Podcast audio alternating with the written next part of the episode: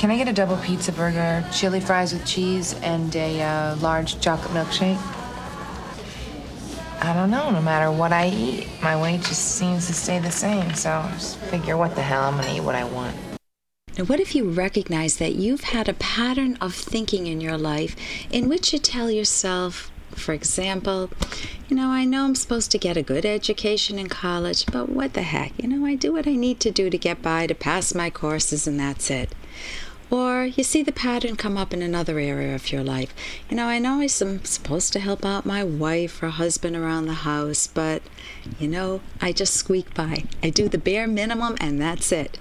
Or I know the boss wants me to give him my all and I told him I would on the interview, but I've always done the minimum, just so that they can't fire me. Do you know anybody in your life who drags their feet, who just does the bare minimum?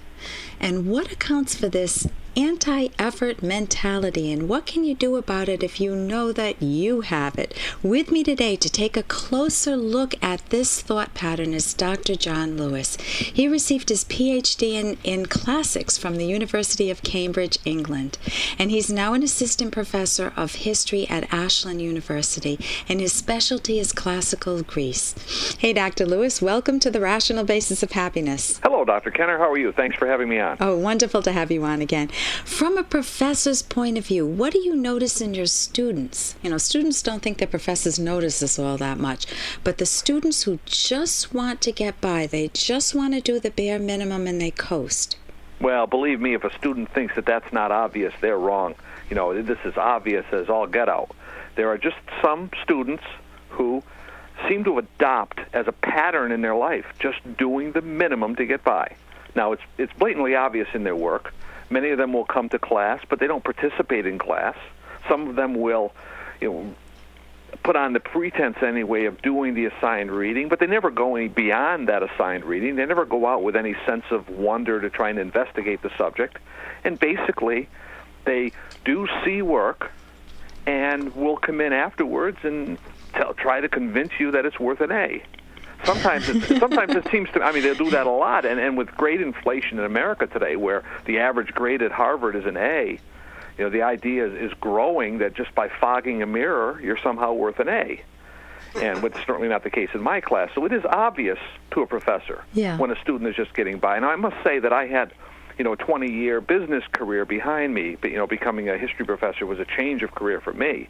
And I saw the same attitude in some employees that they do just what they have they to do to just what by. they have to do. At the interview, they tell you exactly as you said in your in your intro. At the interview, they tell you about how much they want to work and how interested and exciting you know they they are. And a what a good pro effort ethic. mentality. A pro effort mentality. They make it sound, in other words, like they want a career, and they come in and. In a week, you realize that they're just there for the job. It's a difference between a job versus a career mentality. What, job, what, what would you say is the difference in well, that? a job is the person who watches the clock. The job is the person who says, "My, you know, my job is to uh, do whatever it is, whether it's whether it's a cleaning service to a brain surgeon, and just wanting, just doing the amount of time that is necessary. Always looking at the clock, living for the nights and living for the weekends. What does that tell you about that person's values, what they enjoy in life? Well, they certainly don't enjoy their work, and more than that, they don't seem to recognize that they should enjoy their work. And it's the same for some of the college students they're there in order to get a degree, in order to get a piece of paper, possibly because their parents told them they had to, or the career center told them they wouldn't get a job if they didn't do it. But they're watching the clock, and they don't realize that they could actually, by some effort, make the college experience enjoyable and worthwhile for them and uh, I think that these are the people who go into a career and end up in the same position. They don't realize that they could make their work enjoyable uh, as well as uh, uh monetarily. So better. they take that same pattern that they've adopted probably from childhood and bring it into college and then bring it out in the world with them and then carry it on to old age. And what do they miss out on?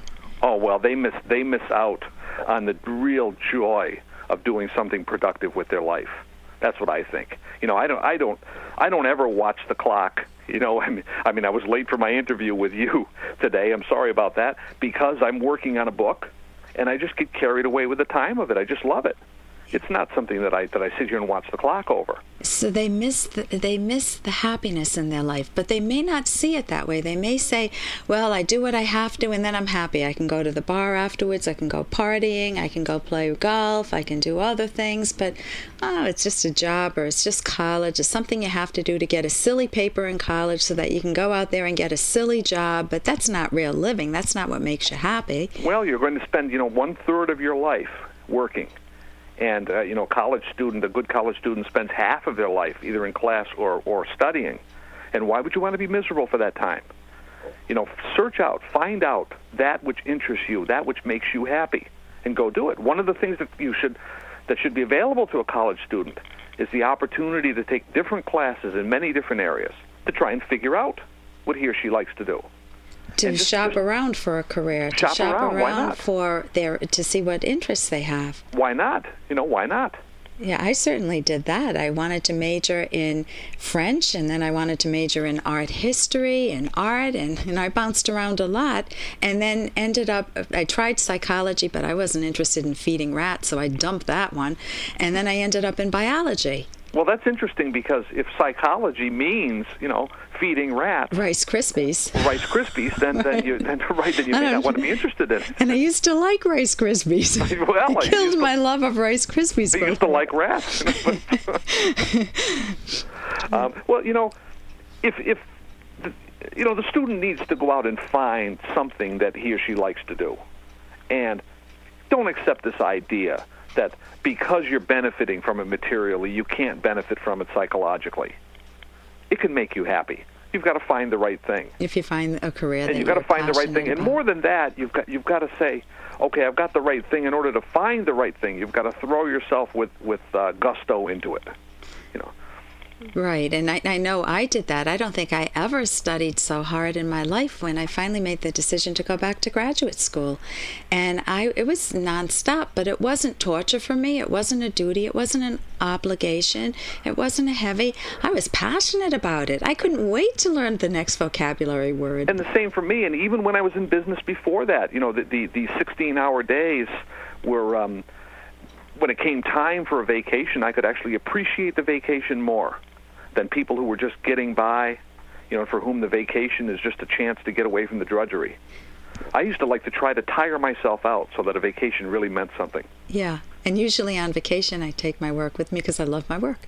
Well, I, and you would be punishing me if you said, Ellen, you can sit by the pool all day long without any books. I, I did It's that like- too. We, we just got back from Florida, and I took a big box Right. of books with me. Right. So so we're on the same wavelength here. We're on the same Anyway, this is what people miss out on. When we talked earlier about the students who just think they can get away with it and that they'll achieve happiness by just skimming by in life, whether it's in school or in work or, Or marriage, in romance, just doing the bare minimum. I gave her flowers on the wedding day, and that's it. Gave her a ring, that's it.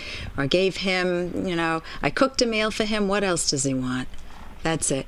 It- When they have that type of mentality, they think they're fooling other people and that they're really they they try to tell themselves they're really happy, but they don't realize that they're robbing themselves of what could be a phenomenal life, a wonderful life, a much happier life.